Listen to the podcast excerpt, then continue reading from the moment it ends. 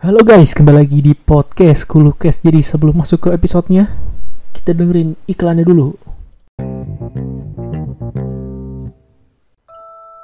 Cerita ini dimulai ketika saya akan menaiki sebuah pesawat.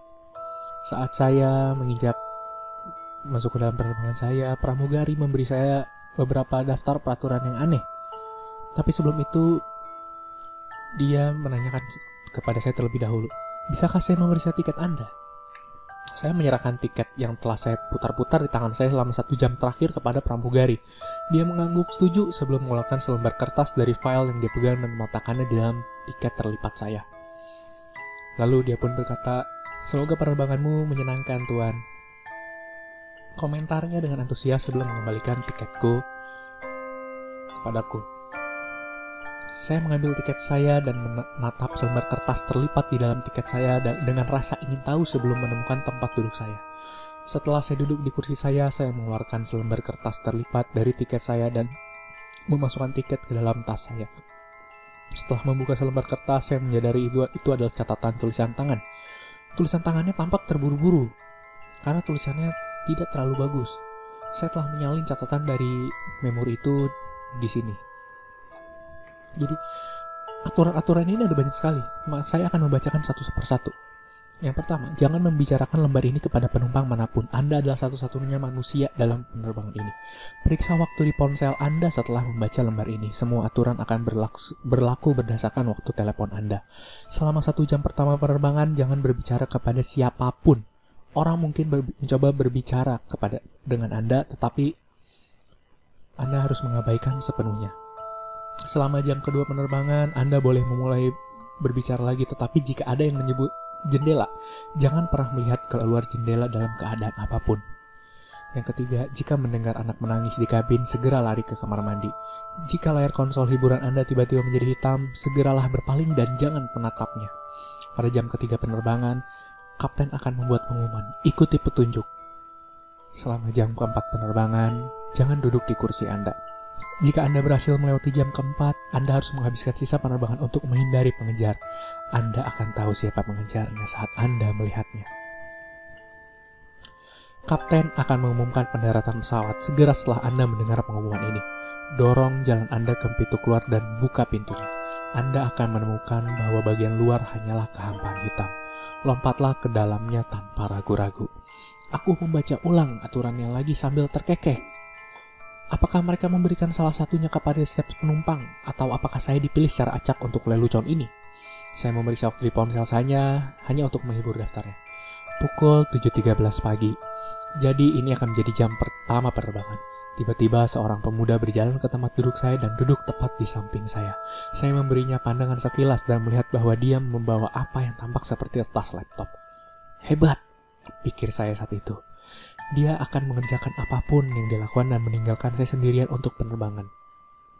Pikir saya. Pria itu bahkan tidak repot-repot bertukar kata dengan saya saat dia duduk di kursinya dan mengenakan sabuk pengamannya.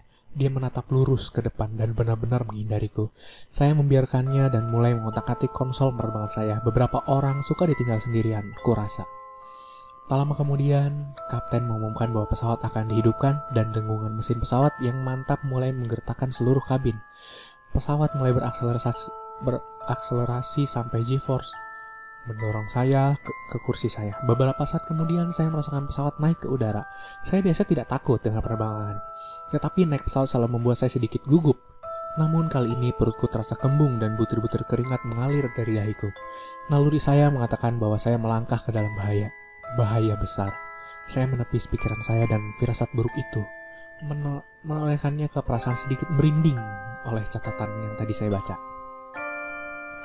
Pria muda di sebelah kiriku tiba-tiba menepuk pundakku. Aku tersentak seperti baru saya tersengat listrik. Bahkan melalui jaketku, tangannya terasa dingin. Dingin dan berat. Seperti tangan orang yang sudah mati. Aku berbalik. Dan menghadap pemuda itu. Wajahnya tampak salah. Anda tahu bagaimana robot manusia yang realistis itu dapat merayapi orang karena seberapa dekat manusia mereka dengan manusia. Namun secara tidak sadar kita dapat mengatakan bahwa mereka bukanlah manusia. Pria ini memberi saya perasaan gelisah yang sama dan fitur wajahnya yang hanya buatan dengan cara yang tidak dapat saya tempatkan. Mungkin itu matanya sedikit terlalu besar, pupil melebar secara tidak normal, atau mungkin hidungnya tidak persis di tengah wajahnya, atau mungkin karena mulutnya, bibirnya terlalu tipis dan panjang. Jangan salah paham, dia terlihat dia tidak terlihat seperti palsu. Sebenarnya cacat yang sangat halus di fitur wajahnya yang membuat terlihat seperti sesuatu yang berusaha terlihat seperti manusia. Dan kemudian dia berbicara. Suaranya normal. Setelah mendengar suaranya, pria itu juga tampak normal dan saya pikir saya hanya ketakutan tanpa alasan. Dia berkata, Hei, apakah kamu memakai headphone? Itu pertanyaan aneh untuk ditanyakan. Apakah dia ingin headphone? Aku hendak membuka mulut untuk berbicara ketika dia berbicara lagi. Dia berbicara, Bagaimana perasaanmu jika aku memotong tanganmu sekarang? Apa yang mengganggu bukanlah sifat dari pertanyaan itu sendiri, tetapi fakta bahwa dia berbicara dengan sikap yang begitu tenang. Seolah-olah dia bertanya padaku bagaimana hariku.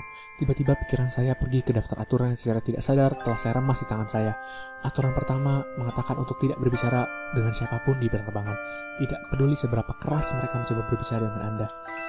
Aku memutuskan untuk mengabaikan pria itu. Lagi pula dia tampak sangat aneh dan jika saya jujur, daftar peraturan bukanlah alasan saya memilih untuk mengabaikannya.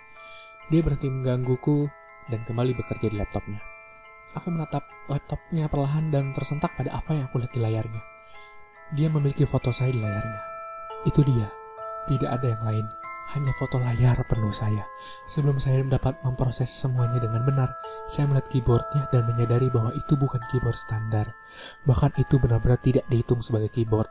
Itu terdiri dari kunci-kunci berbentuk aneh. Semuanya ditandai dengan huruf-huruf aneh yang saya ragukan keberadaannya.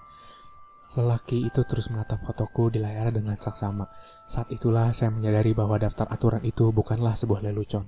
Tiba-tiba seorang pramugari muncul entah dari mana dan bertanya padaku, Tuan, apakah pria ini mengganggu Anda? Ya, dia. Saya belum selesai mengatakan eh, kalimat tersebut. Suara saya seperti tercekat di tenggorokan. Dalam waktu kurang dari sedetik, semua orang di kabin menjetik, menjentikan kepala sampai mereka menatap langsung ke arahku. Wajah mereka, mereka semua terlihat salah. Mereka bukan manusia. Perlahan bibir tipis panjang mereka membentuk senyuman lebar dan air mata merah mulai mengalir di wajah mereka.